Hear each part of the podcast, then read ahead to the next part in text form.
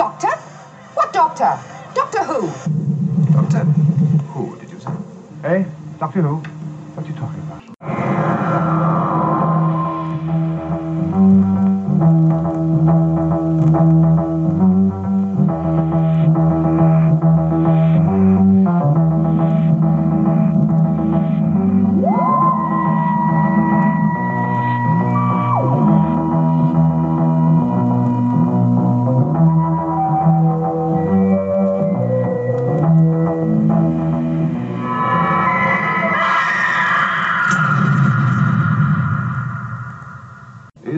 Gibberish, or do you really know what you're talking about?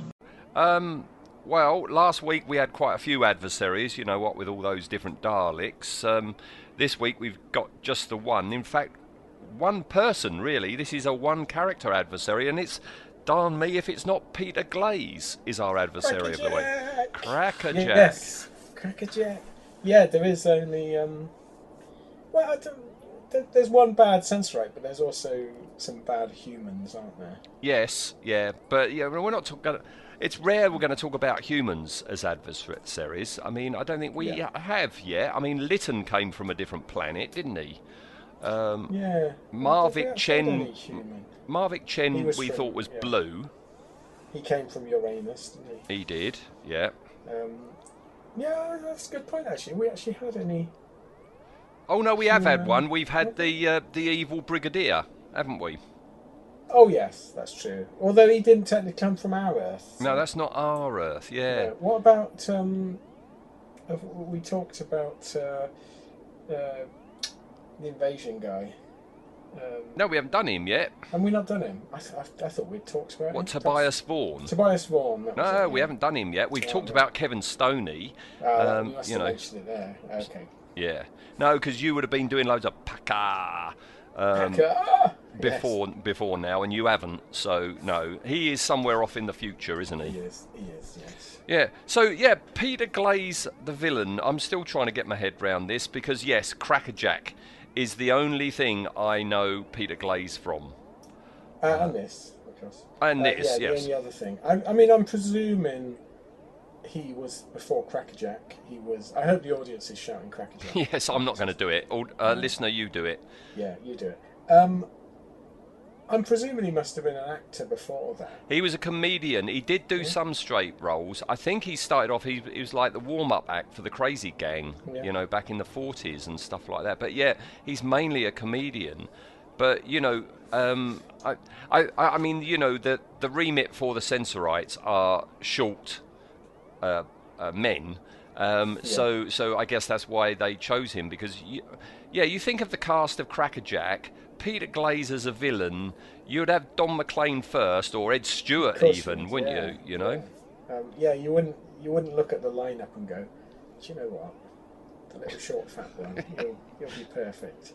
Um, we'll put him in a skin tight leotard and put a carrier bag over his head. Perfect. He, he's it- it's like getting no um what whispering grass bloke, you know, from Don Estelle, yeah. Don Estelle as a villain. Yeah, yeah, yeah, you can't mentally picture it. Um, no, it's just just not going to work. Not gonna No. Work. Although having said that, um, Peter Glaze is a much much better actor than Don Estelle. Yes, uh, and, and, Don McLean. I mean, did you used to watch Crackerjack? Oh, I loved it. I love Crackerjack. I don't know. Yes, I had a bath this morning. I yes, I used to. I, I, I don't. I don't think I've found the sketches very funny. I used to like the the you know the uh, the game where you you know Yeah. you, you win things and you Yeah, got to you hold them and carry cabbages and things. I used to love that because like as a kid you only ever got like one one proper present a year. You might get Christmas, you might get something little on your birthday because you know we weren't exactly rich. And to see these kids with like armfuls of well. Fisher Price games. I was going to say, like, ah. yeah, yeah, you jammy bastard, yeah, Yeah. um, um, yeah. I mean, I can remember that very thing. You'd see all these things, and it's like, oh, I want that, and and it's the only time you would really see these toys. If there, if there Yeah. wasn't an advert for it on the TV, all these Airfix kits and these Yeah, you would never board games and stuff like that. It's like, oh no, I want that, I want that, you know. And um, but I used to love the the final sketch. They'd always do a final sketch, and I used to love them because you never knew what it was. So you might get a Star Trek one, or you might get they obviously did the Doctor Who one, and you'd they would sometimes do films of the period now. But I gave up when. Do you remember when Stu Francis took over? Oh, he was Crusher awful. Grape. Oh, It he was just- awful. It was sub camp nonsense. Yeah, no, it was just rubbish. Oh no, he was rubbish. I, I never warmed to Ed Stewpot um, at all. no, um, no. We're supposed to look up to him. Just terrible. Yeah, no, but uh, Peter Glaze was all right yeah. though. Yeah, the Don McLean, Peter Glaze era was just brilliant. I enjoyed that. Um, but yeah, I, I mean, obviously that's in the future from here. Mm. So I'm presuming what, what the it's the other way around. What the BBC did goes, we need someone funny to, to keep kids entertained. What about that that uh, villainous old alien? Yes, Uh, let's rope him in. Yeah, let's rope him in. He'll be perfect. Yeah. So, what's your history with the Sensorites? When did you first encounter it? Uh, it would have been when it came out on. No, what, uh, it, it was actually on off on UK Gold. It was before VHS because I, for, for for a very short and sweet period, UK Gold started showing I remember that. episodes that. weren't on VHS. Do you remember? And that's Yeah. when I first saw the Sensorites because I remember I taped it, and there was the the UK Gold. They they would show it on a Sunday uh, morning in a compilation, and instead of, they'd cut all the credits out between Mhm. the episodes. Instead, it would go to an advert break. So I remember clearly that when the Sensorite at the end comes up at the window, it would go to the UK Gold advert break. Mm. Um, That was annoying, yeah, that- wasn't it? It was annoying, very annoying, trying to catch them out with your your VHS. Um, I because I don't think that I don't think it had been novelised at that point. That I was, I was going to say it wasn't the target novelisation then.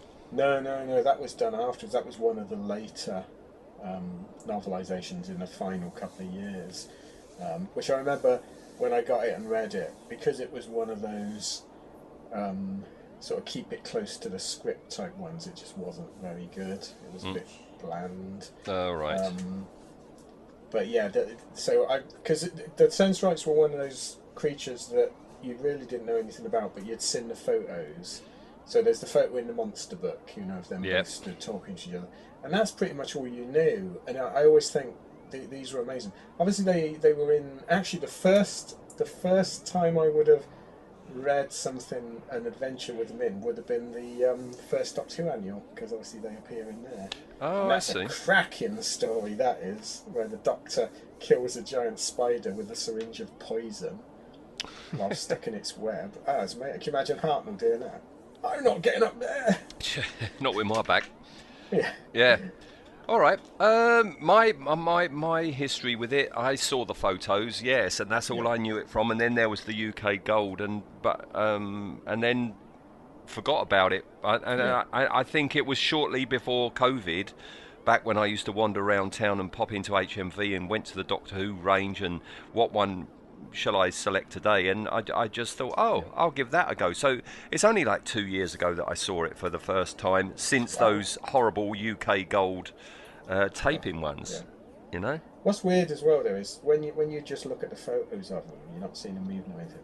It's almost impossible to make out what the face is, isn't it? This, the the masks are quite indistinct. But that's good. Um, yeah, oh, it's, it's really good. I, I, do, I do like the design of these. Um, but it's especially photos because you're going, what are these? What are they doing? And um, yeah, so and then you finally get to see it, um, and it's it's a game of two halves again, isn't it? This, Mm, yeah. which we do find a lot in early Who. It's it hasn't got enough story to warrant six episodes. Boy, doesn't it? No, no. You know, it would have made a nice little tight. I mean, it would have made a great three-parter and a sort of tight little four-parter. But yeah, the the, the middle sections really drag. And I'm never a great fan of the. Um, someone's acting against us. We don't know it is, so we're secretly, you know, what I mean, we're mistakenly helping the person that's against.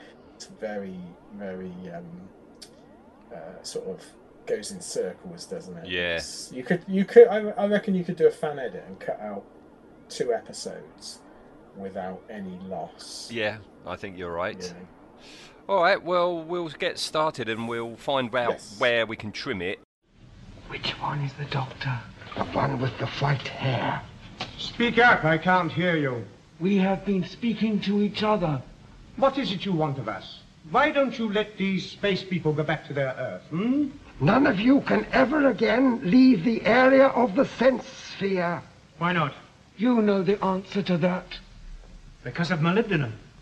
We are not interested in it. So you say. But once before we trusted Earthmen to our cost. So Earthmen have visited the sense sphere. Yes, and they caused us a fearful affliction. We shall not allow it to happen again. What do you expect us to do? Drift around forever? No, you must all come back with us. A special area has been prepared for you on the sense sphere. There you will live, and there you will be looked after. These people cannot possibly accede to your request. It's out of the question. You will do exactly as we tell you because you have no choice. None of you. My party does have a choice.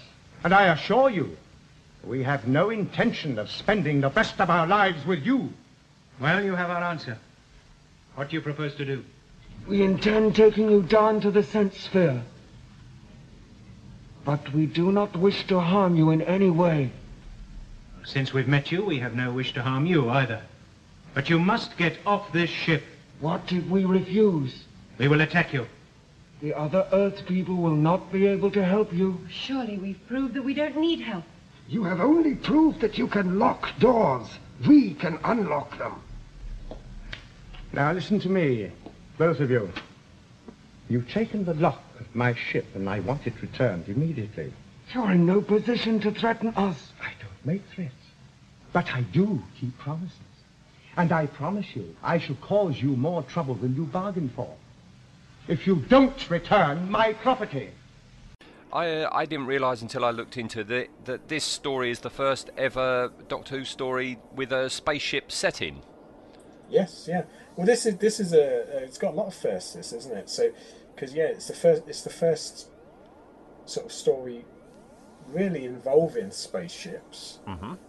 Because we've been on alien planets and that sort of thing. It's really the first story where the Doctor does something that you would you would class now as as sort of a something a hero would do. You know, when he saves the ship and he's fighting with the controls and that. And it again, that's not something the Doctor had sort of done up to this point. Hmm. I think this this is definitely the point where the Doctor becomes an outright hero. Yes. You know, before this he was sort of the anti-hero. but This is where he, up until the very last line, which just makes no sense. Um, he's he's an outright hero. He's doing what he said. I mean, again, Hartnell absolutely sparkles in this story. You get some great lines. Um, everyone's really good in this, other than the, some of the guest cast. Yeah. Well. You know, yeah, which which we will get to. We'll get to them one by one. Uh, and another first for this story is this is the first time um, they're on board the TARDIS when it lands on a move in a moving vehicle. Yeah, they're, they're a bit. Um, I don't know why they're so confused by this, aren't they? It's like, oh, the, the instruments show that we're still moving, but the TARDIS tells us that we're still.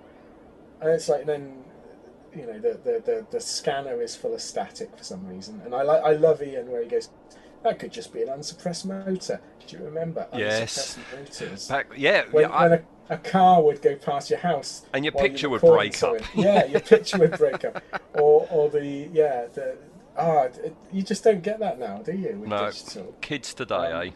yeah kids today and like you would you'd put a new radio in your car wouldn't you and then you'd spend like weeks trying to track down where the unsuppressed electric is because you'd be driving along and going Yeah, yeah. but yeah, Ian, Ian is sort of that's an unsuppressed motor or magnetism, um, and then the doctor's sort of, he, yeah, he's confused, and then but it's Barbara of all people that suggests they've landed in something, Mm. um, and it, I was very much reminded of you remember in the Robots of Death where Leela goes, "How can the TARDIS land in something?" Yes, yeah. And the doctor goes, eh, it's just boxes, isn't it? Boxes in boxes. And um, but we also get a, a, a really weird little catch-up sequence to remind viewers what's happened up till now. I've I've literally written odd recap Yeah, of everything yeah. that's happened so far, except of course the Henry VIII bit. That that we haven't seen that Yeah. story. Yeah, no, we and again, so we get lots of hints in this. So they mention that um, that the Doctor and Susan have been travelling for years. Mm. So this is the first time because we, I think they mention in one of the episodes where they see some. I think it's the mission, uh, not mission, in um, oh, brink of disaster episode where the, the two part of the weird two part, and they mention that uh, the Doctor says, "Oh, that's from the planet Quinnis, which is like four journeys ago." But in this, they sort of say this was like long before uh, Ian and Barbara, Barbara joined, came and then they mention that they've been travelling for years together. In Mm. all in all our years travelling, we've never had an argument. Well, you have, mate. We saw it. We've seen Yes. it every week. um, so that yeah, so so they're definitely this is this is the starting to rewrite so early in the show's program. This is starting to rewrite the history as it was to to make it, and this is in one respect it's very modern, isn't it? This the way they're doing it. Yeah. Um, unfortunately, the camera work in the the story isn't, but yeah, it's fascinating. It's because this was this at, at this point in Doctor Who, there was no the BBC wanted to axe it. They wanted to get rid of it already. It's like Mm. amazing. Um, and so they would only commission a certain amount of stories, a certain amount of episodes at a time. They wouldn't give them a year's worth of run. Um, and I can't remember whether this was just before or just after they were told, "Go, okay, go away and make another X number of serials." Um, and so I don't know whether that's to do with the fact that this is why they're reminding people. You know, it's almost like this is almost a fresh start type thing. But it is, it's very, very weird. The It is weird. going through, yeah. It is. I'll tell you what's unusual as well is when the uh, they go out of the TARDIS, the camera follows them, and they go through the door of the TARDIS into the Yeah, set for the spaceship, all in one Yeah. shot. Oh, it's gorgeous though, isn't it? It's so well done. Um, again, this is a first. Mm. That yeah, you go, you actually you leave you en- you leave the TARDIS with the traveller, so you get this wonderful feeling of of what's happening. I mean, you look at it, and it's quite a simple effect and a simple cut, although even a cut back then wasn't simple. Um, but yeah, it adds so much to it. It's, it's great, and then the, the the rocket set is just brilliant. Mm. You know, it's so well done. Um, but yeah, they're on the bridge of a, uh, a spaceship. They are. unusual. And they th- And, well, they um, they think they found two dead bodies. Two They s- dead bodies that are sat upright. Yes. Yeah, on stools. Yes. It's clever that. Um, yeah, so they find two two dead, or what they think are two dead bodies. Um, I love the fact that these astronauts have got little rockets on their uniforms. It's very Dan Dare, isn't it? It's yeah, it is actually that's really that's a really good um, sort of analogy. This is very Dan Dare, the whole thing. Mm. Um, I wonder if that's what it would, the aim was. Do- I bet it is. I mean, Dan Dare was at its yeah. height in the uh, early Yeah. '60s, so I reckon so. Yeah. Yeah. So they they there's no there's no um, pulse or anything, but the people are still warm, so they think they've only just died. And then the, the Doctor and Ian do a bit of uh, introduce a bit of a mystery because they've got they've got watches, which at the, I suppose then were quite futuristic, but you can get those um, kinetic powered watches now. I've, So I've got one. I, I, my, one? my dad gave me one in the 70s. I've still got it. Oh, I've got right. a Seiko yeah. one. Yeah, yeah, I've still got it. Yeah. Um, so he works out that um, that they these people must have died like twelve hours ago. His logic's not quite there. I don't think. I didn't quite work it out. That could be down to because William Hartnell fluffs a couple of these lines, doesn't he? Mm. Um, so it could be perhaps the script was explained it a little bit better. Um, and then we get, I think, one of the the only instances really of of Susan's hinted at mental powers, Yes. um, which they drop almost straight away, don't they? And this this one's quite good. It's good, quite a good Susan story. This one. I'm Mm. not a, I'm not a huge fan of Susan at the best of times, um, but this is all right, and she she seems to seems to curtail her acting like she's eight rather Yeah. than you know sixteen going on thirty. Um, but, but again, the doc, doctor is really quick-witted in this. Really, he, again, he's like he's become the hero. It's, it's it's a nice little performance. But these people, of course, aren't dead. No, they wake up. they, Yeah. they just that was good timing, wasn't it? That they arrive just as these Yeah. uh, these two wake up.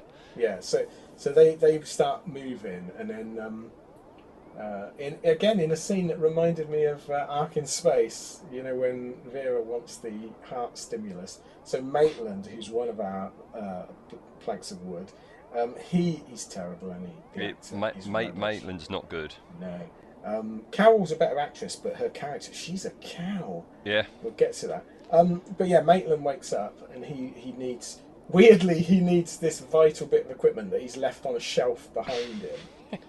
and there's an absolutely wonderful scene because he's not really watching what um, William Russell's doing. So William Russell goes off and he says, "What What are you after?" And he picks up one thing. He goes, "This," and Maitland goes, "Yes, that." And then he, you can see uh, William Russell sort of looking and going, "That's not the prop." That's not so the he puts one. it down, picks something else up. Yeah, it's like, oh dear, something went wrong there.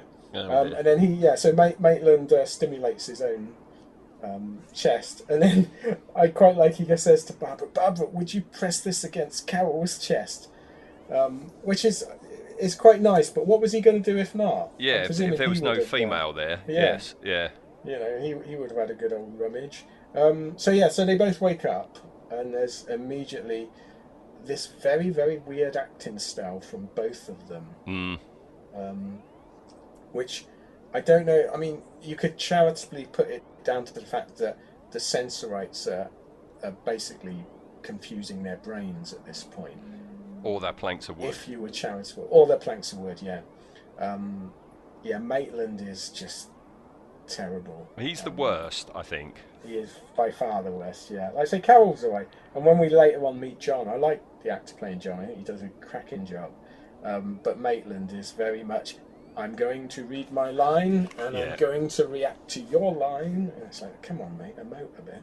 Yeah, we're getting a big, big, massive info dump here as well, don't we? Because we find out, expositional dump. Yeah. yeah, it's the 28th century. Yeah. Um, there is no London anymore.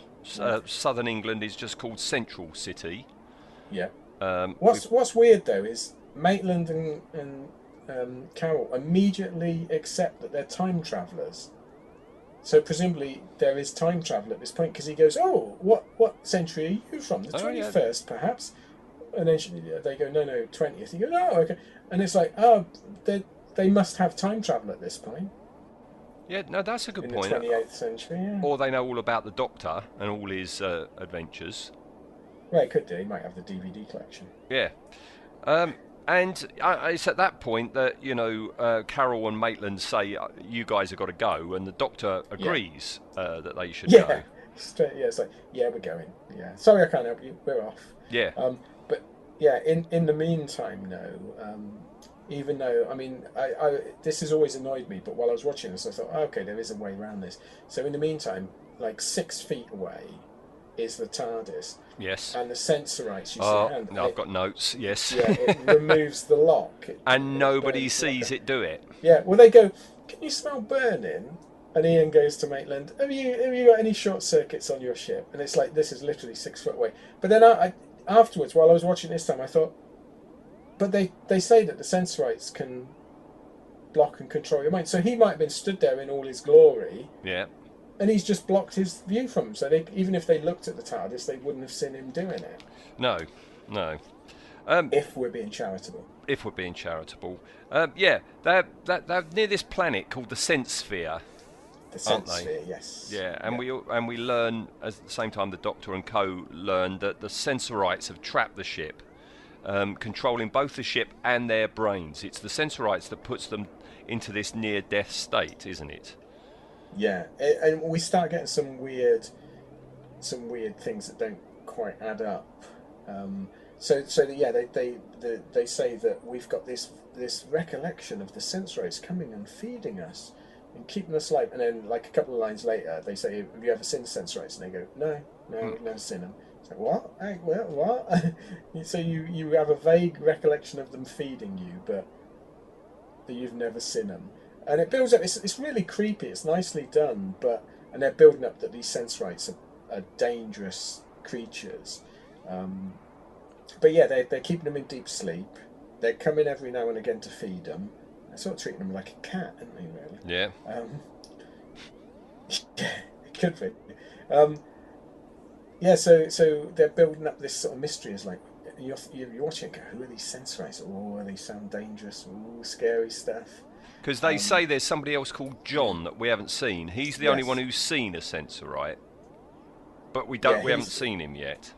No, and they, they sort of make out that he saw the sensorite and it it basically destroyed his mind, Hmm. and then presumably some sort of Cthulhu-like power they have that, uh, yeah, the human brain can't cope with what they are. Um, I, I, I possibly think that John broke himself by laughing at him, but that's a different matter. Yeah, we haven't mentioned that uh, Susan and Barbara have gone off, haven't they? They've opened Oh, the yes. hatch So- without any, anyone noticing.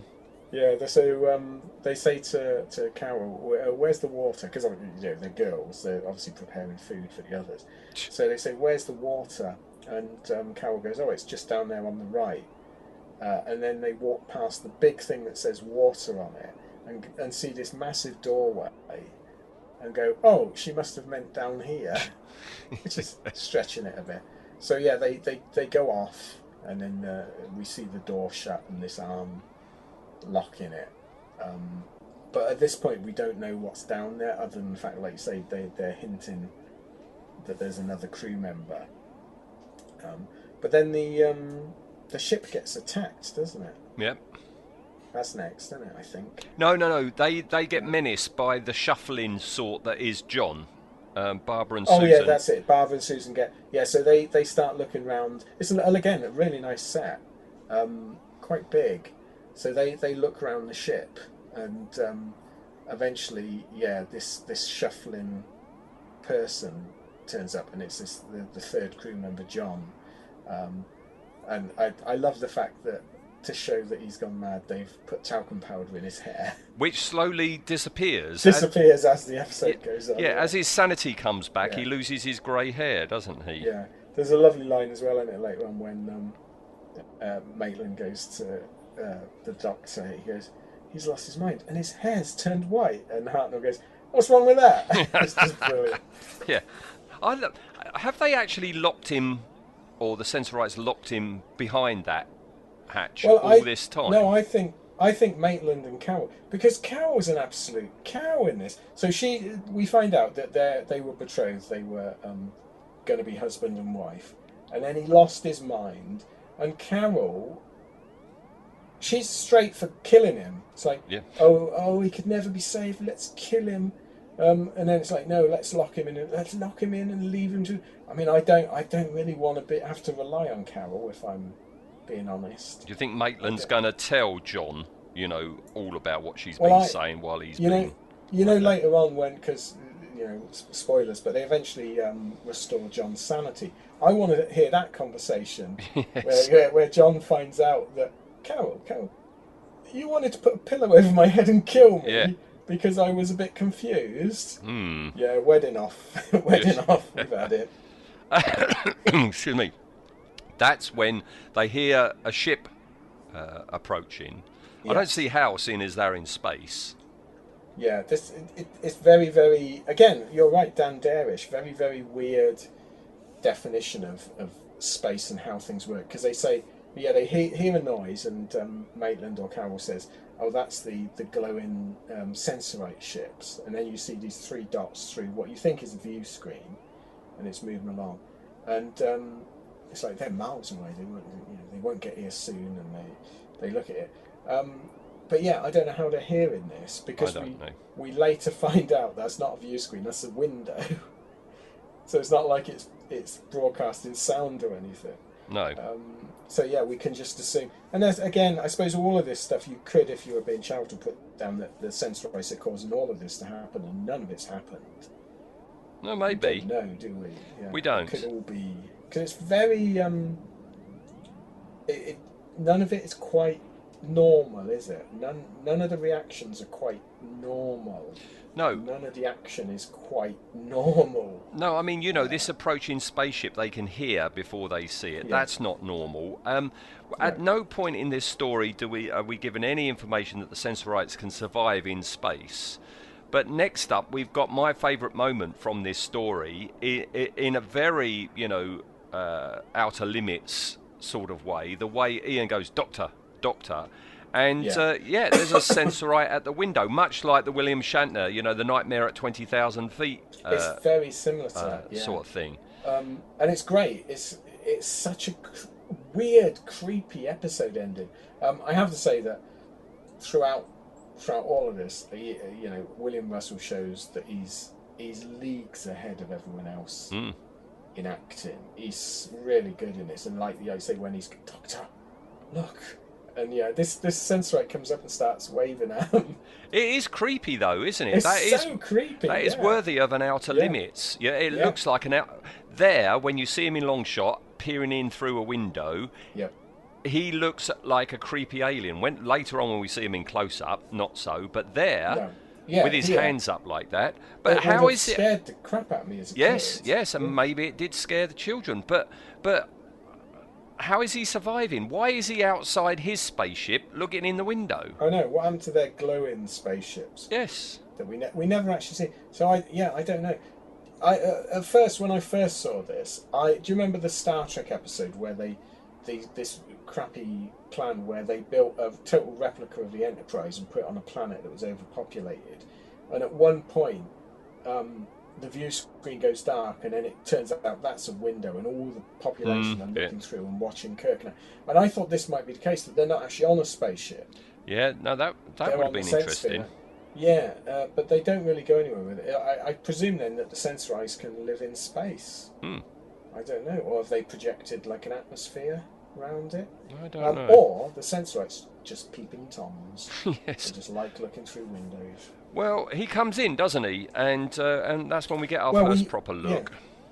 Yeah, we get. So that's the end of episode one. Then episode two opens, and of course, um, back then they didn't they didn't use the same recap. It wasn't just film. They No, would refilm the They recap. They redid it, yeah. Yeah, so it's all different. But also, what's really really interesting is it's a completely different Sensorite mask.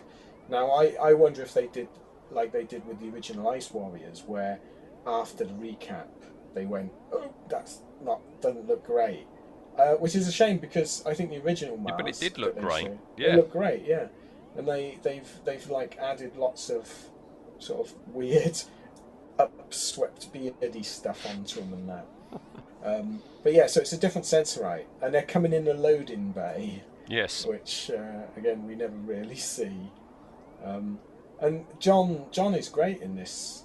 I think he's, the, the actor playing John, he, he really portrays someone that's lost his mind. Mm. Um, it's yeah, it's good, and it's it's quite touching as well. He's, he cuts a pathetic figure, um, and Susan and Barbara, of course, you know they were scared of him, but now they um, they just feel sorry for him, and, and it's it's, re- it's a really nice little tender scene that we don't get a lot of that um, No. of thing in classic Who, but it's really nice.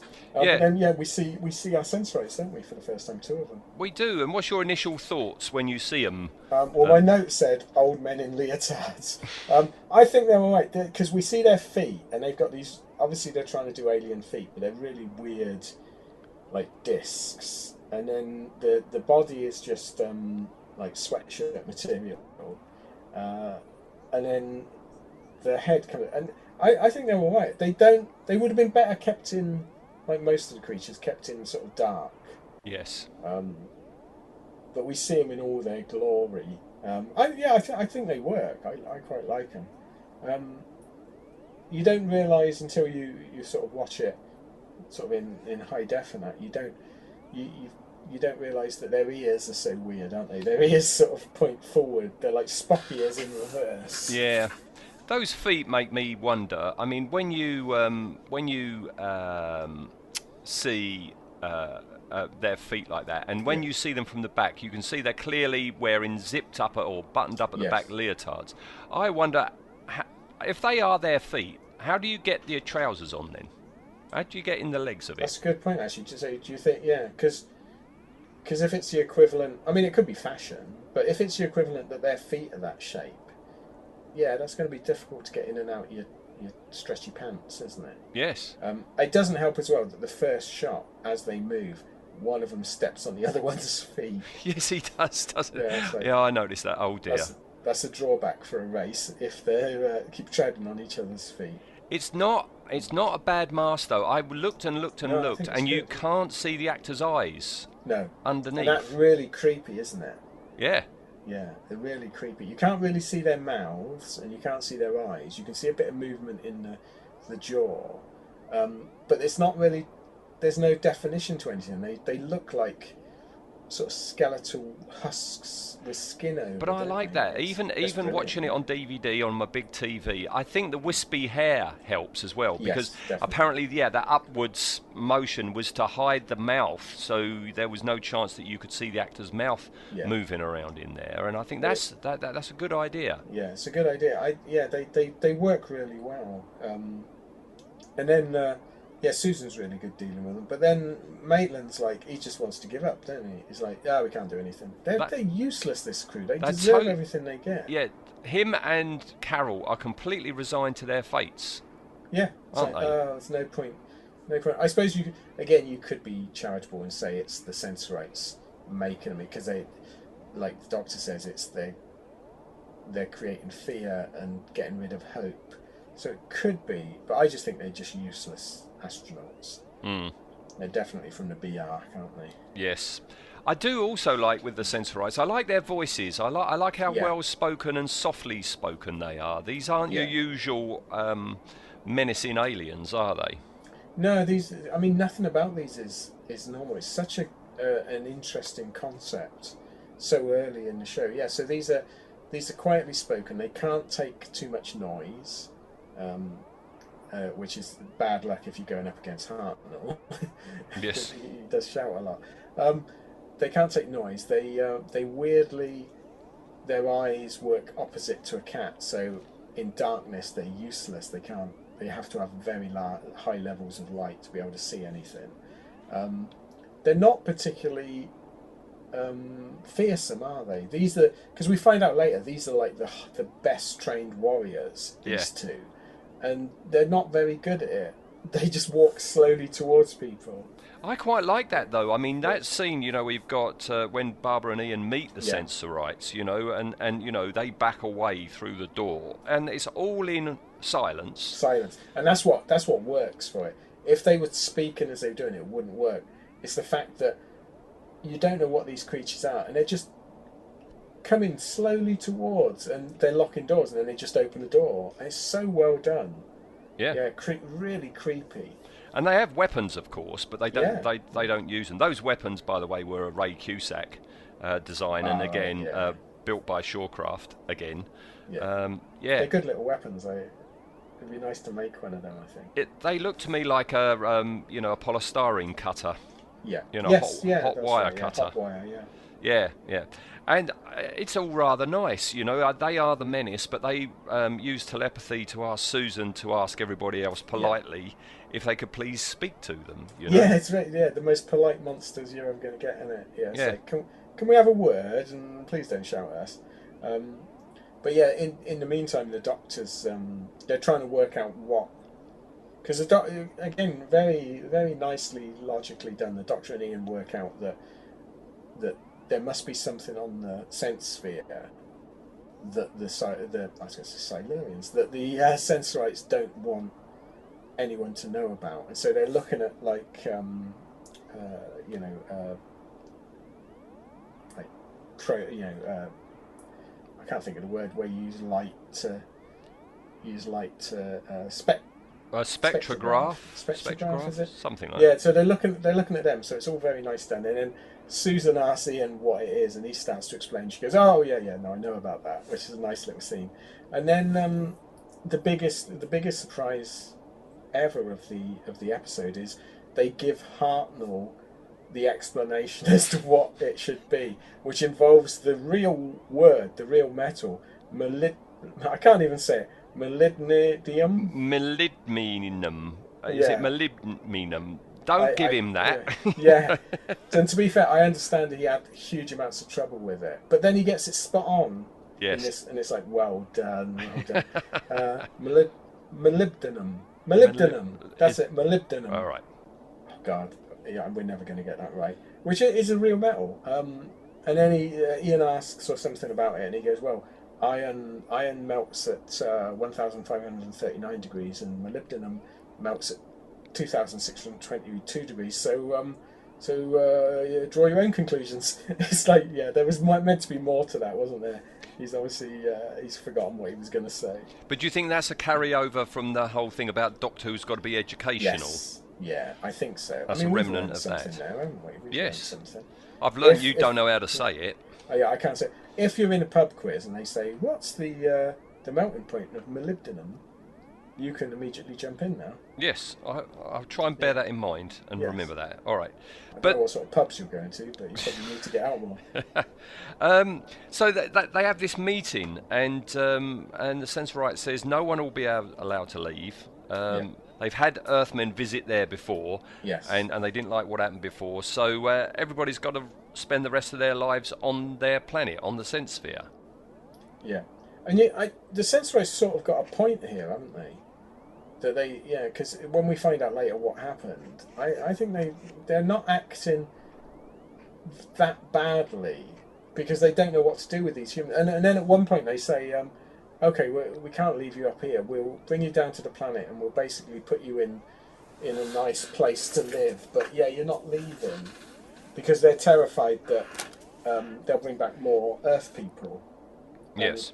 Having met Maitland, I, I, I agree. Yeah, I yeah. agree with the Sensorites here. Yeah, um, I can't remember why. Why does why did Susan want to go down to the planet with them, and why are the others opposed to Susan going down? I can't remember that now. Um, so Su- I think Susan Susan offers herself as almost a, a hostage uh, to go down to the planet if they don't har- harm the others. And obviously the others are like, she can't possibly go. She's only young, and besides, she's a girl. Mm. Um, and ha- yeah, uh, the first Doctor, he gets mental, doesn't he? He's like young, and they, they actually say we've never seen him so angry, and it's a lovely performance by Hartnell again. Yeah, he's he's livid because Susan's going against his his judgment, and it's again a nice little foreshadowing of uh, of when she finally leaves. Yeah, no, it is a nice scene, and and you know, reinforcing the whole thing about you know, because it, it's grandfather granddaughter all the time. You know, Yes. this is a grandfather and a granddaughter, isn't it? Yeah, it definitely, and I do like as well because when the doctor's uh, saying about uh, their eyeballs, he says, "Did you notice their pupils?" And then he says, uh, "We humans, blah blah blah blah." And it's like, uh, okay, Yeah. he's human at this point. Yes, yeah. I do like the eyeball thing. I mean, the whole Yes, thing about, you know, episode two begins with, uh, um, uh, sorry, episode three begins with, um, you know, uh, Susan being got back just by them turning the lights off. Yes. You can defeat the Sensorites just by turning the light off.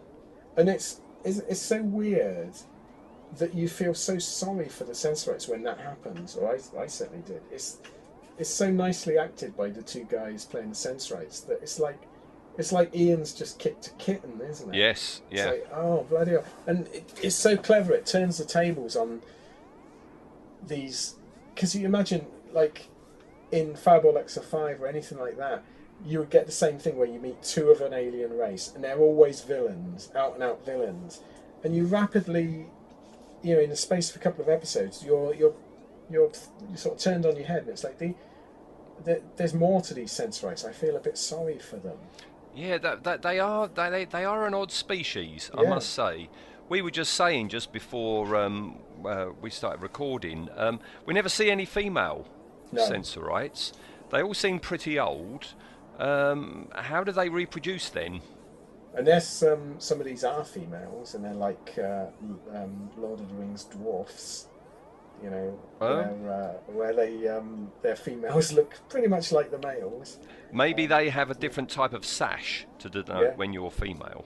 Yes, that's that's an interesting thing coming up, isn't it? Oh that boy, we've got things sense. to talk. Yeah. This doesn't make much sense as well. Well, it's not that it doesn't make any sense, but you know, you watch it for the first time, you go, I know what's going on because they say that 10 years before, five humans landed on the Sense Sphere. They quarrelled, two took off, and the ship Yeah. blew up, and they think that the other three were on board. Right, and it's Yeah. like, uh, okay, where are the other three then? Yeah. That's immediately Well, tips you off, doesn't There's it? there's there's um there's two bits of clunky writing in this and it there's, so there's this where they yeah they go um, there were five and two took off and the ship blew up. And it's like what happened to the other three? Well we just assume they they snuck on board. And as soon as you hear that you go okay they're Okay. real villains. Yeah.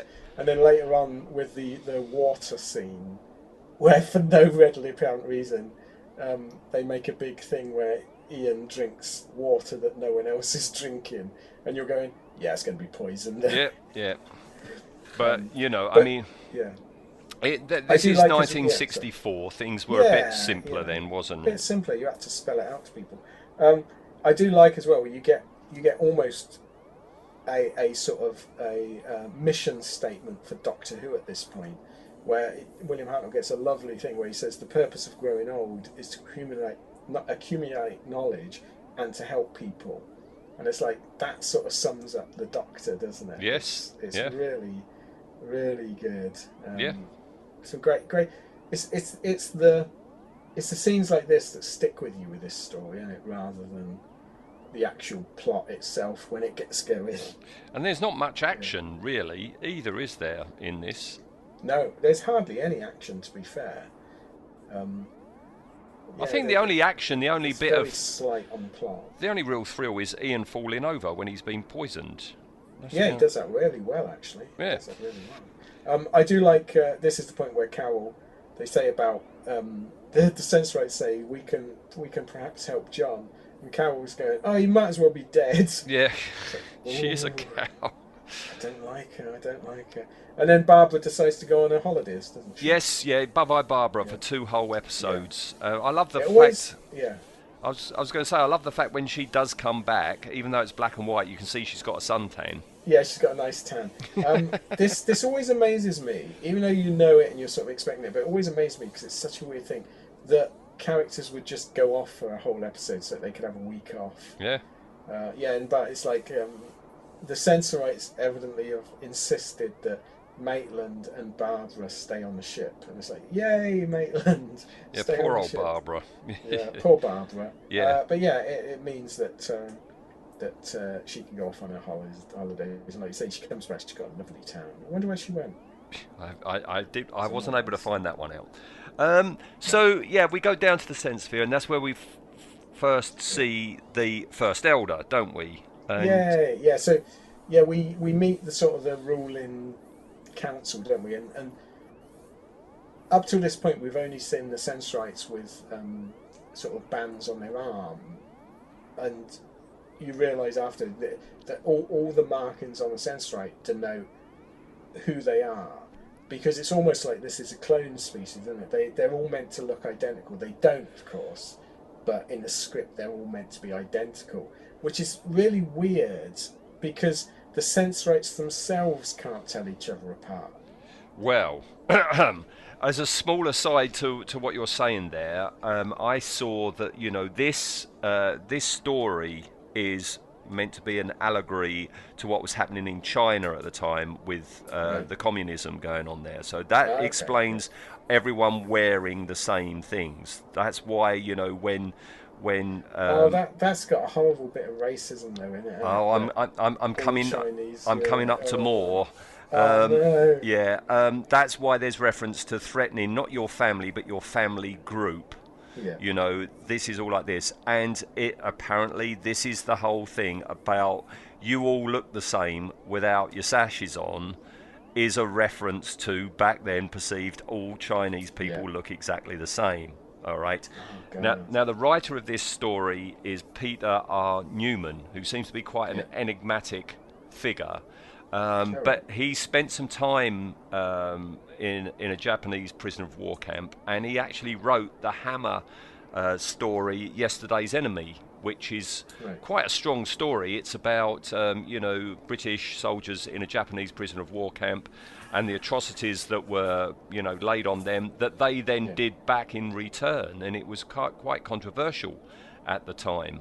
Um, but yeah, this is an allegory going on here that everybody wears the same things apart from something to denote your rank, and if you haven't got that on, you look exactly like all the others. You know, Yeah. It's not very nice, is it? Not very nice. It was a product of the time. Yeah. Um, funny enough, I was watching a, a Dad's Army last night where Mainwaring says exactly the same thing. Um, they're at a prisoner of war camp and uh, they're, they're trying to count the Italian prisoners of war, and Wilson says it's, it's difficult, they all look alike. And Mainwaring goes, No, no, no, it's Chinese that all look alike. And it's Oh. like, Oh. Yeah, it, it's one of those ouch Yeah. moments, isn't it? Yeah. Yeah. So yeah, um, they're uh, they're denoted who they are. Yeah. The, the, the first elder's got two sashes. Yep. The second elder's got one sash, and then we've got the city administrator who wears Yeah. a uh, a collar, um, and that's Peter Glaze, isn't Yeah, it? and right from the get go, he might as well wear a badge saying villain. Yeah, he, he needs a moustache. He needs some of that Yes. up, upwards hair to be black and, Yeah, and and going upwards as well. yeah. And it's twirl it as well, yeah. Yeah, because he's immediately he doesn't like uh, he doesn't like uh, the humans. He's very prejudiced, um, and he yeah he's uh, he's ordered the disintegrator uh, mechanism to be trained on this meeting place because he just in case the humans do anything.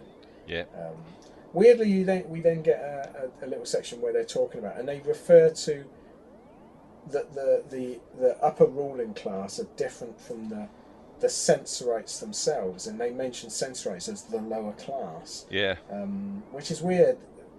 But later on, they, they say they're all Sensorites. But I get the feeling that yeah, the Sensorites in this in in this episode at least it means the lower class, the working class. Yeah, Ian Yeah. Ian does a sort of like a riff on Animal Farm, yes, doesn't yeah, he? Yeah, Uh, I, I actually put my notes Orwell in Doctor Who. yeah, it's something about you know all everyone's created equal, but some are more equal than others. That's Yeah. basically what they're referring to, is aren't they? Yeah, because I think um, I can't remember whether it's the uh, the administrator or the first elder that says, "Yeah, we're all equal here," and then Ian eyes up to the administrator and goes, "Yes, some are more equal than others." Yeah, that's it, that's like, you know, exactly it, Animal yeah. Farm quote. Yeah. So yeah, the city bloke, the city administrator, he wants yeah this disintegrator thing, but it's the second elder that stops him wanting to use it. Yeah, Um, because he, I, I do like the fact that they say he goes. Um, I presume you're training the disintegrator on the centre of their chests, because that's where their hearts must be like us. Um, which I thought, even watching it this time, because I didn't really remember the plot, I thought, oh, did they do the thing where they use the disintegrator, but it doesn't kill them because their hearts, Hearts are in the left. wrong But place. No, no, nothing's made of that ever No, again. no, no. We've got another instance of that later on, but um, Yeah. at that point we find out that the reason John is the way he is because he had heard the full voices of the Sensorites, and they saw into his mind and saw his ambition. You know, the greed, how rich he'll get by mining this, you know, unnameable metal. Yeah. Yeah. Um, this is really interesting, Veronica, because this early in the story, and we've got a plot which is solely that people are being horrible solely for monetary reasons, Mm. which is very unusual for Doctor Who normally, because it's normally the pure xenophobia, you know, the fear of the unlike, or you know, there's some other reason. It's, it's very rarely that money enters it as a plot point. Yeah. Um, and this is this is purely this, isn't it? Is that the the humans want to exploit this planet? You know what it reminded me of? I mean, usu- it's usually over on Mad Max in character. I, I do a Judge Dredd Yeah. reference, Yes, but yeah. but there was a Brian Bolland story where Dredd is out looking for the Judge Child, and he meets Tweak, that big like armadillo Oh, creature, yes, I- I and he comes yeah. from a planet that is full of diamonds. They're just Yes, everywhere. they yeah, Yeah, and, and they look into the humans' minds, and you see a vision of, of what the planet will be. Uh, you, you, know, just scarred forever by you know all this industrial thingamajig, and yeah, Tweak gives himself up, pretends to be stupid, and they leave the Yeah. planet alone. And it's that sort of thing.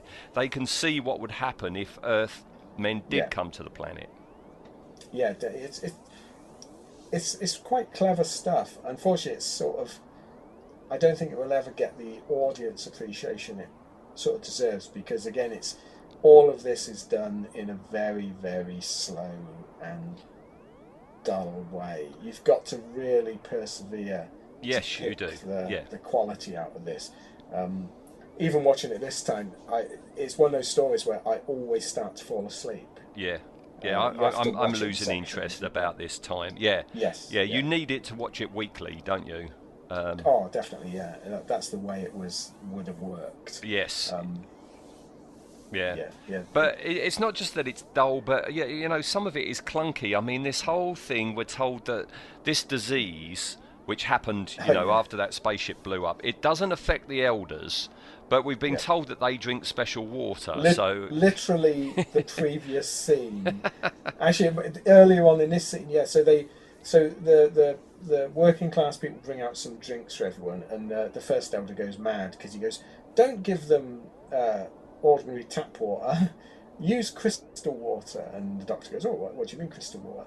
And he goes, "Oh, he says, I when I was up in the mountains, I found this perfect." Um, perfect spring and it's the clearest water. So of course I'm keeping it for myself not let, let not letting the trolls have it. Good lord they won't appreciate it. Uh, and the doctor's like oh okay yeah I'll wait for it. And Ian's like oh I'm dead thirsty. Do you mind if I drink this you know council pop and he uh, he glugs it down. And then literally like a couple of lines later they're talking about this this disease that ravages the sense sensorites and every year more sense sensorites are dying than the year before. And they go he goes it's never affected the elders. And he might as well have said it's never affected the elders the ones who drink the separate water supply. The one that Ian Um, hasn't drunk. Yeah and then ian ian starts coughing his guts up and then uh, very very well i mean he was an action star Mm. william russell you know so he can do these stunts and great and he he falls over and takes the table with him it's really good for this era doctor who um, and the, the doctors go, what, what, what could be wrong with him? We've both, we've both been breathing the same air, and you're, you're almost screaming at the screen, and it's like it's the bloody water. Um, well, yeah, uh, but but the doctor's quick to work oh, that he, out, he isn't works he? it out. Yes, yeah, he does. Yeah, that's a blast from my past. Is when he orders, you know, to go and get some salt and have some salt water. When I was used to be sick when I was little, my mum was always giving me salt water. Yeah.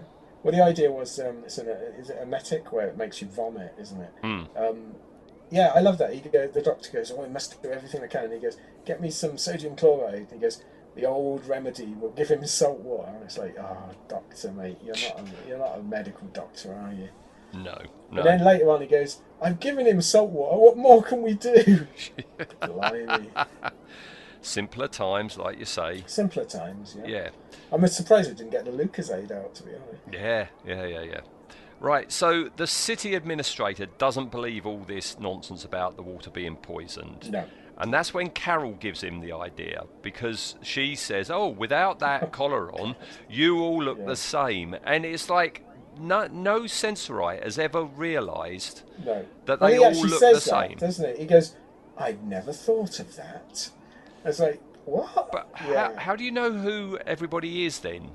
If you're not wearing yeah. a sash or an identifying band or I a mean, badge. perhaps perhaps this is why there's no um, there's no females about because that must make because the warriors have a designation and the scientist has a designation and the ruling council have designations, but all the other sensorites we see have nothing. They're just wearing grey. So presumably below a certain rank. I mean, I wondered if there was some sort of some sort of veiled thing about like you know an ant colony or something like that where once you get below a certain thing you're all drones Mm. but they don't really go anywhere with it do they they don't no. they don't sort of labour that point But that Um, is but- daft. where he goes, "Oh, I hadn't thought about daft, that." yeah. yeah so he he decides that if they if they kidnap the first elder he puts his sash on even though he's a pudgy little man and the first uh, the second elder is a uh, uh, thin as a rake little fella yeah he's a he's a dead ringer and he sounds completely different Oh dear. Oh dear. Simpler times.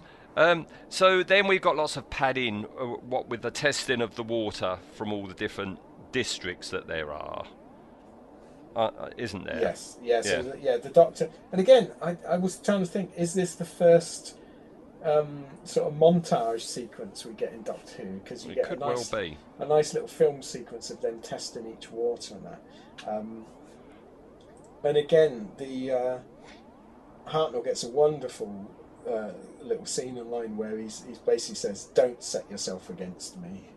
it's like, oh, you don't want to cross him, do you? No, you do not. No. Um, meanwhile, city administrator has assumed the sash of the second. Yes. Perfect disguise. Perfect. And he takes the antidote made for Ian Yeah. and smashes it so Ian can't have it. And yeah, uh, he's, uh, he would. I mean, I never realised the Chinese thing, but now you say about it, in a, in a normal in a film like this with this sort of plot, he would be the little um, pebble glass wearing, Yeah. buck toothed. He yeah, you've seen him in so many wartime films of this petty nastiness. Yeah. Um, oh God, Yeah. it's weird, isn't it? Yeah. Um, meanwhile, the Doctor's gone down to the aqueduct, hasn't he? Do you? Yes. Do I always think of Monty Python when anyone ever says aqueduct? When the Life of Brian, aqueduct. Yeah. You know. Yeah. I mean, um, which is, is quite handy because living down in this aqueduct are three it's. Yes, Um, they are. I hadn't made that connection. Yeah. Um, he's told not to go into it though because there's monsters in there. Yeah, monsters live in uh, aqueduct, but the Silurians, uh, Silurians, bloody, I was fixed in my brain. The Sensorites never have go in there because obviously they they're terrified of the dark. and it's too noisy. Yeah. The monster's too noisy. Yeah. Uh, this monster that's just about to attack the Doctor, uh, you never see it again. It's never No. mentioned again. Well, because it's it's really confusing because you because you never see it again. You think, hang on, is it the humans? But then it rips his jacket to absolute shreds. Yeah. Um, So what it's like- happened so to it? Can't be, yeah, I mean, perhaps, they perhaps they were going to show it or something. And they, the costume wasn't ready, or but yeah, it, it's very very strange this bit. Yeah, the Doctor gets attacked. It could have been the humans. They're doing like an Obi Wan Kenobi in the first. Um, That's what I yeah I Star thought it might Wars. have been meant to be the humans making the noises. But who Um, slashed his jacket, yeah. like you say? They don't recognise the Doctor later. They've never No, seen so him I, before. I think it must be that it, there were, there is meant to be like creatures the equivalent of rats down there, big ones, but they just didn't have the budget to show it. No, you've you've just got Billy Bob on the floor, Yeah. haven't you? Uh, Can before, you imagine it would have looked something like the Slyther, wouldn't it? So Yes. Oh dear. Maybe best not to. Um, Just before he's attacked, though, he finds deadly nightshade. He does, yeah. He works out that this is atropine poisoning or something. Yeah, I don't something know like that's a real thing. But yeah, it's um, belladonna, whatever, deadly nightshade poisoning. Yeah, distinctly Um, Earth. Yeah, where so so later on we find out obviously it's the Earthmen doing this. So did they bought deadly nightshade with On them? their What a weird spaceship. thing to bring on a rocket. Yeah. well, we're limited in space, but yeah, bring the deadly nightshade. You never know. Yeah. Um, Very very strange. yeah, we're into episode five now, and Yeah. um, city administrator, he's got the key to the disintegrator, hasn't he? Um, He has, yes. But the second uh, elder manages to nobble it. He bends it quite easily Yeah. uh, before the- being yeah, killed. The other guy, his his helper. I don't know what his job is. I don't know what the other guy's job is. They- I don't think they say, do they? But yeah, the, his his Smithers, his Toady, uh, then kills the um, the first, the second elder, Yes. um, which is like unheard of, isn't it? Sensorites don't kill Sensorites. No. Um, and then uh, well, then we get another lovely scene of Carol's totally uselessness.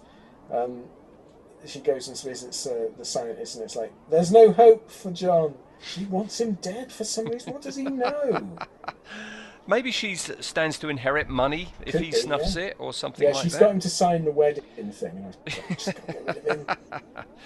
Um, and the city administrator, he's put his collar back on, hasn't he? And he goes off and Yes. tells the first elder that the second elder is dead, killed by the doctor. When the doctor saw him and ran after him, he must have killed him. Well, he um, he's, he's not learnt, has he, that uh, snitches get stitches. he, uh, he's immediately telling tales. I do like as well. So um, the doctor was attacked and uh, he was hit just below his heart, singular. So yes, yeah, again, he's not a time lord.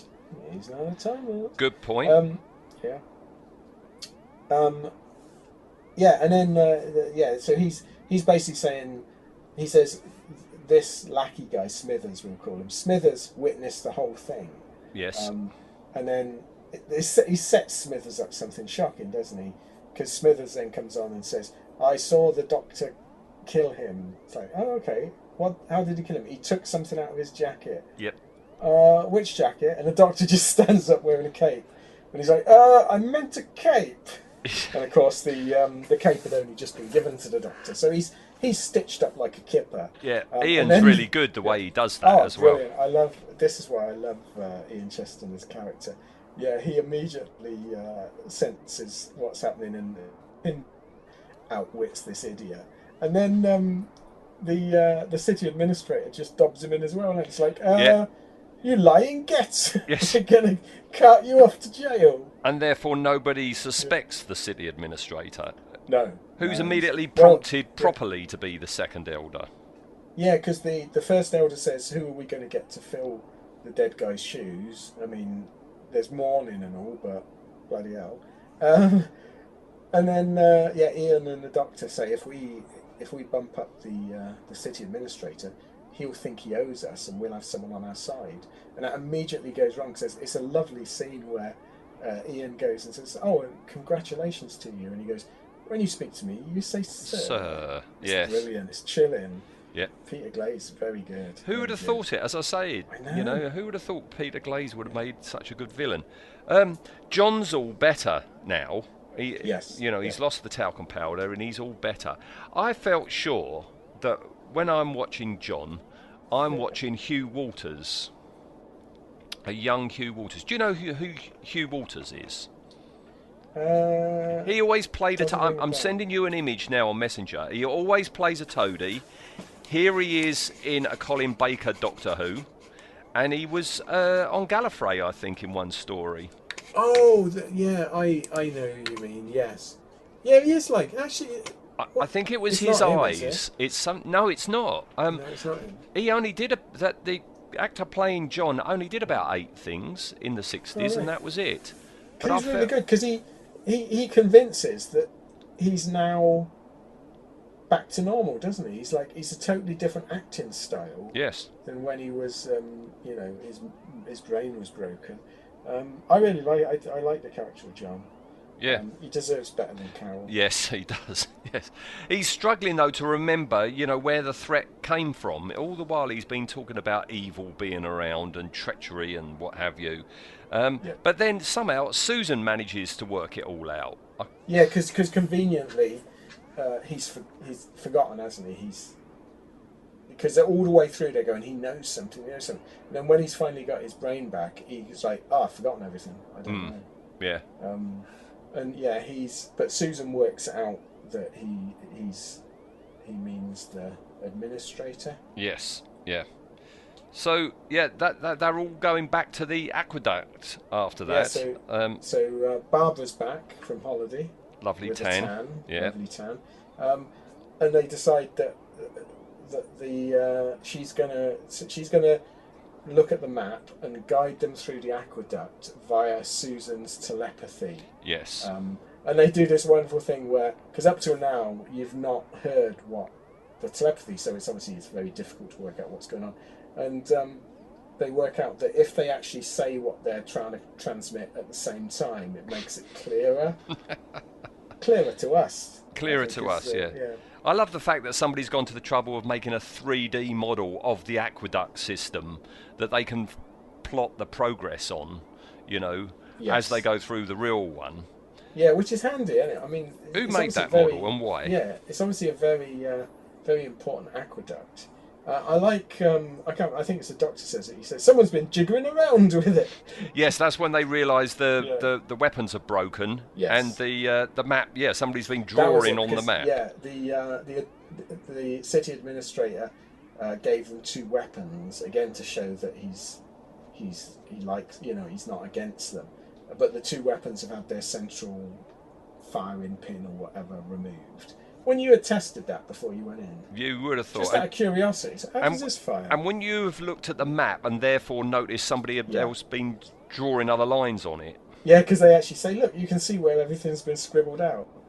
Yeah, you're not helping yourself, guys. yeah, Um, I do love as well that uh, so they're, they're looking around and um, they find uh, uh, the doctor gets attacked by something, um, or Ian does. Ian Ian gets attacked by something he thinks is human, and he rips a badge off it, yes, and it's the it's the rocket badge with the initials on, and the doctor says. Um, I N N E R, of course, but the badge says I N E E R. yes, yeah, like, what? yeah. Bless him. Yeah, bless them. Um, and that's the end of episode five because that's when Carol is nabbed. Um, Yes. That's how that ends. And uh, so we're into episode six now, and that's when On they realise that stretch. yeah, when the weapon's useless, the map is useless too. Carol is rescued. This is all really, really being drawn Very out. rushed, yeah. yeah. Yeah, we have a moment Yeah. with Susan describing her planet, talking about so the, the is- sky is orange. always, yeah, and this is always um, this is always quoted as like a big Susan moment and that. Um, but it, it's okay, but it's not it's not great. But yeah, she's describing her planet, which at this point again is not definitely not Earth, Mm, even though the Doctor says he's a human. Yeah, Um, and it's like uh, burnt orange skies with silver trees. yes, yeah. Bloody silver. Well, we And get then the, silver. uh, li- We get you can get silver leaves on our trees, so- true, some yeah. plants, and you get an Silver orange sky when you get a sunset. You can get an Yeah. orange sky. So it might have been Earth. Yes. from Birmingham. Um, the uh, the first elder, because they're saying that they're trying to convince him that it's a sensorite doing all this, and he's like, he's going, no, I trust all sensorites. It's like, mm, an Mm. idiot. Yes, yeah, um, and that's I, I, my favourite moment in this story is the doctor doctor bit. You know, when Ian sees the sensorite Yes, in the window. yeah. But I also like it's a, like almost a repeat here, where the doctor and Ian both meet one of the humans. Yeah. And Looking don't realise looking in yeah. opposite directions. That's a nice little. Uh, Yeah, it's it's a, it's a lovely little bit of uh, comedy scene, isn't it? So yeah, they're both they're back to back, and Ian says, "The doc- doctor, we've got trouble," and the doctor's sinned and someone facing him with this pointy stick, and he's going, "Yes, yeah, we got trouble," and then they both turn around to go the other way. And he's like, "Ow." um, No, yeah, that's really nice. Yeah, and it's the. I mean, I, I, I never, I never twigged this. It's such a, a surprise out of, out of nowhere. It's the three astronauts that they just assumed died. What a shocker! What a shock! I thought, who are these people? Yeah. Um, they've been living down in the sewers. Can't they can't leave the sewers because then sensorites would know they're there. So they've not seen an ounce of sunlight in Five 10 years. Five years, is it? Yeah. Um, it's en- it's enough time that they probably would have died of vitamin C poisoning Yeah. or lack of vitamin C. They'd have had scurvy, I would have thought. Um, and they've been gradually poisoning the water as this big plan that once all the sensorites are dead, they can uh, they can pop out. And then I don't know what their plan was at that point because they got no I- shit. I think the idea is they're mm. trying to, you know, just sabotage the sensorites until either they're Oh, all right, dead until they're or rescued, yeah. yeah, they're rescued. Yeah. Yeah. and apparently, yeah, this is another allegory to after the Second World War, where in the Pacific. Uh, theater, you know, there were there were islands where there Yeah. that there were Japanese soldiers who refused to give up and continued doing, you know, commando raids on things and just refused to give up. This is apparently a nod to that still, Right, you know. Yeah. Um, yeah. It's so yeah, mm, not it- sure I'd have gone that way. in another parallel, I mean, you know, in, in the real world, they were told, no, look, the war is over. The war Yeah. is over, which is what the doctor tells them that the war is Yeah. over. Um, and um, they find out that the two that took off deserted. Yeah. And yeah, that commander that's there, the leader of the three, um, blew them up as, Yeah, as they bit of a tried leaving. isn't he? He's a bit of a nut. Yeah, and he is a nutter because he talks about his men and his organisation. It's him and two others. Yeah, yeah. Yeah. Yeah, And and I love the line. He sa- he actually says, I wrote it down. He actually turns to one of the other two and say, he says, "Assemble the men, number one." So that's the other bloke then. get the other bloke. Yes. So yeah, that's a bit of a head scratcher, and also yeah, as I say, no sign of that monster at all. No, no, we never see it. Yeah. I, I wonder if. Uh, I wonder if. I wonder if it was planned to be shown or anything. I don't I've know. ever read anything. I'm quite glad they didn't. Um, no, it would have been terrible, wouldn't it? Yeah, so they believe that the war is over. They're led out of the aqueduct, um, and uh, Immediately into the sensorites. yes, and the commander, you know, is is shot, but only stunned, isn't he? Um, and I'm always surprised in this story. At this point, you're waiting for city administration administrator to come in- and do one last thing to kill them all, Yeah. but he's never seen again. No, it's it, it's like it's never really tied up, is it? It's like, oh yeah, we we arrested him. Yeah, I was expecting him to turn up to try and make one last ditch effort to kill them all. Um, but yeah, nothing. It's just it's very. It's like we've had six very leisurely episodes, and then the last five minutes is oh god, wrap everything up. And there, there's no real excitement, is is No, there? You know, Um, yeah, it, that, there's just an offhand remark about he will be found and he will Yeah. be banished. Yeah, they're going to banish him into the hills. It doesn't sound like a bad punishment, to be honest. Hmm. Um, yeah, and then, then we get the, the normal sort of wrap up scene, don't we? Yeah, but they also say that the hu- three humans are insane, and so won't be taken back to Earth. So Yeah. they're going to stay with the Sensorites. Yeah, I don't. I mean, I'm presuming they can't cure them like they did John. I wonder what they're going to do with them. I don't know. Shut them in Um, prison? Yeah, and then mate, you see Maitland's ship leaving. Yeah, because we're we're so it's quite a shock every time because we're so used to there's been no model shots whatsoever, and then we see this um, this quite blurry shot of a what looks like a quite detailed model Mm. moving away from the camera, and the doc says, "Oh, it's Maitland's ship," Yeah, and apparently that's the ver- show's very first spaceship model shot. is it? Blimey. What, a flying one? We've seen a crashed one um, Yes. in Keys of Marinus, was it? No, no, the rescue. Uh, oh no, the rescue's yeah, further on, isn't it? Yeah. yeah that's Yeah, after this. Yeah, this is the first. Yeah. s- It's So weird to think that. Isn't it? yeah, well, this was only like story seven. It's only the seventh ever story. And then, yeah, at the very end, we've got this really out of nowhere little spat between the Doctor and Ian, just because Ian says Yeah. something. Well, Ian goes. Um, so, so the ship goes off, and uh, they say something, and Ian goes, well, "At least Maitland knows where he's going." And the Doctor goes, "Well, that's it, right? If you're going to question me, um, You're I'm out." putting you off the ship by force." At the next thing, and then of course, when we get with the next episode, which is the uh, French Revolution one, it do- it goes nowhere. It's like literally that's been put in to get you to watch next week. It makes no sense. No, it's Um, odd, isn't it? Yeah, it's very odd. It's almost like it, they, they were told to do it last thing or whatever. Because up to that point, we, you know, Ian Ian and the Doctor, have- they're, they're getting on famously. Mm.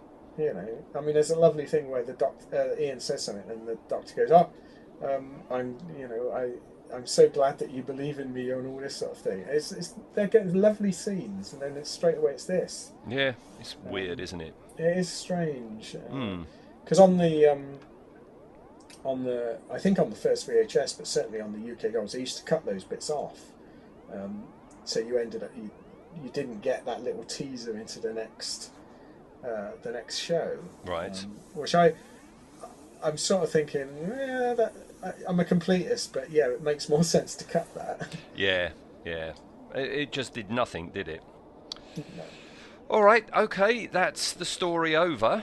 Um, obviously, no Earth date to be discussed. We're not on Earth or anywhere near No. it. Um, so these sensorites, these chaps, then, um, if we can talk about them, uh, their design rating out of ten. Yeah. What do you think of the design of these chaps? Um, I, I I like the design. They've tried to go for something different, even though it's like you say these these are these are the first. Other than a thousand Daleks, these are the first aliens, isn't it, that we see? I Hmm. think what was, yeah, definitely. Um, and they've tried to go with something different. They're not the normal run-of-the-mill aliens. They're, they're they're really nicely done. Um, so I, I'm going to give them a seven. A seven. All right. I've, I've been thinking, you know, I said, oh, that um, uh, flight suit badge is very, you know, Dan Dare. Yes, yeah, very Dan Dare. Well, the Sensorites have rather domed head. Do you think this is a nod to the Mekon? It could be, and I wonder if that's another reason why they suddenly tart them up with lots of hair. Perhaps someone pointed it out. you know. Yeah, maybe. All right. Uh, I, I gave And them. also, it might tie into them meant to be like Asian because they came from the Mekong Delta. Oh, Mm. I might have cracked that as well. Yeah, um, I gave them an eight. I think re- Oh, I really like their design. Um, um, I mean, yeah, you can see the zip up the back and that, but, I- I think they're meant to be wearing clothes, aren't they? So yes, you can't fault it for that. I like their circular feet, Yeah. um, and I like I like their. that they're wearing gloves as well. They're, they're, Yeah. they're a high class alien. They wear gloves to do everything. I'm quite fascinated by their, you know, um, going upwards hair as well. Yeah. You know. Very Mr. Teasy Weasy? Very, Teasy uh, Weasy. Stylized. Yeah. All right. So design that's a seven and a half for them. Yeah. All right. Uh, what about how effective they were? Um, I, I think very effective. Um, sometimes, like when they stand on each other's feet, it's like, oh, we could have done with another take. But They just couldn't do that in this era No. of Doctor Who, so you've got to account for that. Um, but I think, especially in the first couple of episodes, they're so creepy. Mm. And then later on, they lose the creepy factor because we get used to them. But they're quite a nicely devised, um, unusual sort of alien. The only thing I don't like is the, the really stupid. Oh, hang on, without our sashes on, Yes. we haven't thought of that. Yes. Um, but but for me, I, I'm going to give them an eight and a half uh, effectiveness. I, I think they work really well. Yeah. Well, I'll join you in that eight and a half because um, I was going to stay at an eight, but I, I that is a creepy scene Yeah. when uh, when they're looking in through that window. yeah. Um, so I've I've upped it to eight and a half. All right. Um, so if we combine those two together, that gives us a nice solid round figure of an eight for the adversary rating. They are an eight. Eight. That's All good. right. And we don't very often get solid figures like that. Do No, we? we didn't. We did last week, actually. You Yeah. say we don't often, Yeah. and we did last week. They share a caravan with uh, Lytton from his Dalek story, so he's in his Dalek trooper outfit, all right? And the Daleks from Dalek Invasion of Earth. All right. Oh well, classic, classic caravan. Yeah, they're going to. Ah, but. Yeah, you know, they're sensitive to sound. Once that, that Dalek starts screeching, Oh no. Yeah. they're going to have a problem, aren't they? They're not. They wouldn't fare well against the Daleks at all, would they? Really? Uh, they would be such a pushover. Yeah. They, that they would just scream them to death, wouldn't they? They would. Yeah. Yeah. Just as soon as they start shouting "exterminate," that's it. They've won. Yeah. They don't even have to do anything. No. Um, all right. Before we have a little bit of behind the scenes, something I forgot to do last week.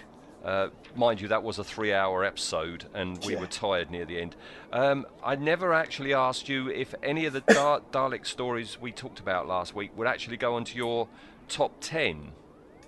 Um, I'm guessing at least one of them would. yes. Um, for me, my my favourite of the Sixers Dalek story is the one I, I watch the most and, and just keep rewatching it, even though it's got one episode of dullness. Is the Daleks, Right. Or the Dead Planet, or whatever The mutants. whatever you want to call it. The first Dalek story. Um, the trouble is, you're going to have to remind me again of what my All top right. ten is. We'll go from 10 upwards. That seems to help yeah. with you, doesn't it? All right. Yeah. So at number 10, you've got the War Machines. uh, higher than that. Then at number 9, you've got the 11th Hour, the first Matt Smith one. Yeah, higher than that.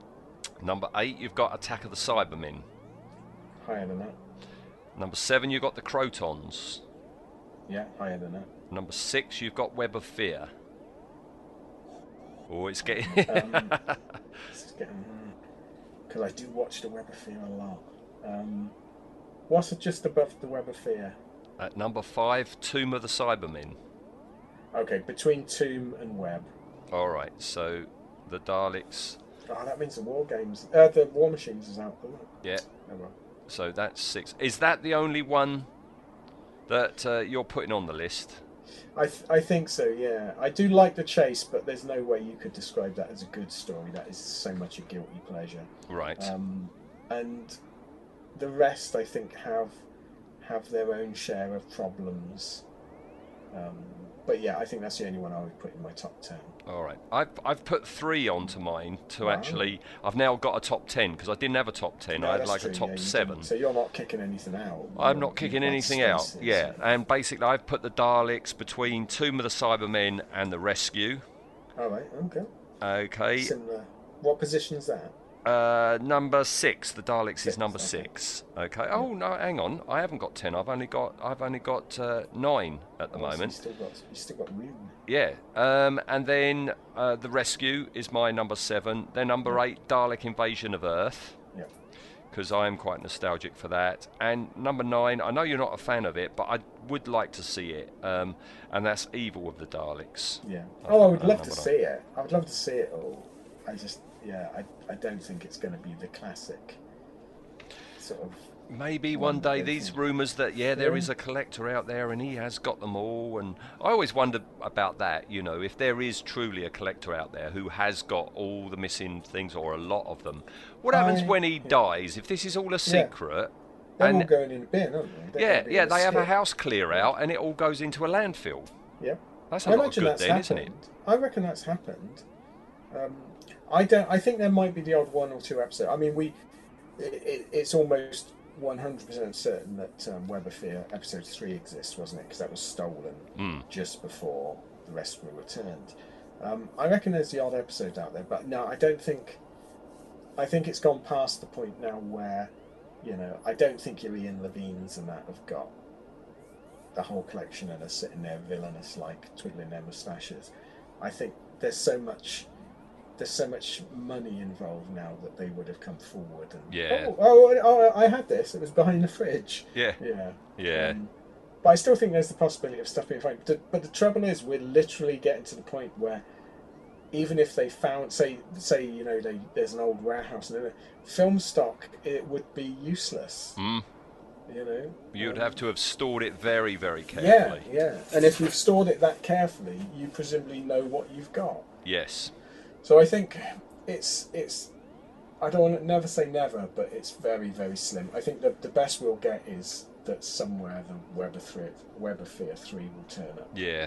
Yeah. just after the uh, the animated one's been released. So let's pay for it, yeah. Of course, yes. All right, behind the scenes, um, Ray Cusick, of course, designed this, Yes. and uh, in in the sets down on that Sense-Sphere, there are no straight lines and there are no right angles. Everything is curves um, to make it an alien-style building, and he was inspired by Antoni Gaudi. The Spanish architect, the guy who uh, made that, you know, rather bizarre cathedral in Barcelona that's still not finished. Oh, There- right, yeah, know, yeah. yeah. There's no right angles or Yeah. straight lines on that at all. And uh, I thought you might appreciate this um, this uh, this little fact. The spaceship set that we see at the beginning Yeah. is designed to resemble the Dakota aircraft from the Second World War. Oh right. Oh, excellent. So I mean, you- it's it's a it's a lovely set and it's very realistic. So that's probably why then. Yes, yeah. Um, the Sensorite masks were created by costume designer Daphne Dare and makeup Right. artist, not Dan Dare, uh, that would have been funny, uh, um, and makeup artist Jill Summers. And, and was specifically, the whole outfit was specifically designed for short actors. Um, what were the? Do we know what the masks were made of? no, um, all, all I've got here is that the mouth flaps were concealed beneath the creature's beards to allow the actors to speak. They were specifically also designed to make them look like wise old men. Yeah. Uh, the Sensorite's feet were created by stretching out pieces of circular card at the end of the costume, making it difficult for the actors to walk. So they're just standing on a bit of cardboard, basically. Yeah. quality. It's effective, though, isn't it? it works. Yeah. Yeah. And with that, we're done. With that, we're done. Hmm. All right. I, I enjoyed that. It's it's not a story that you wa- you're not going to binge watch, or you shouldn't. It does drag horribly in places, but it's it's rewarding. I think.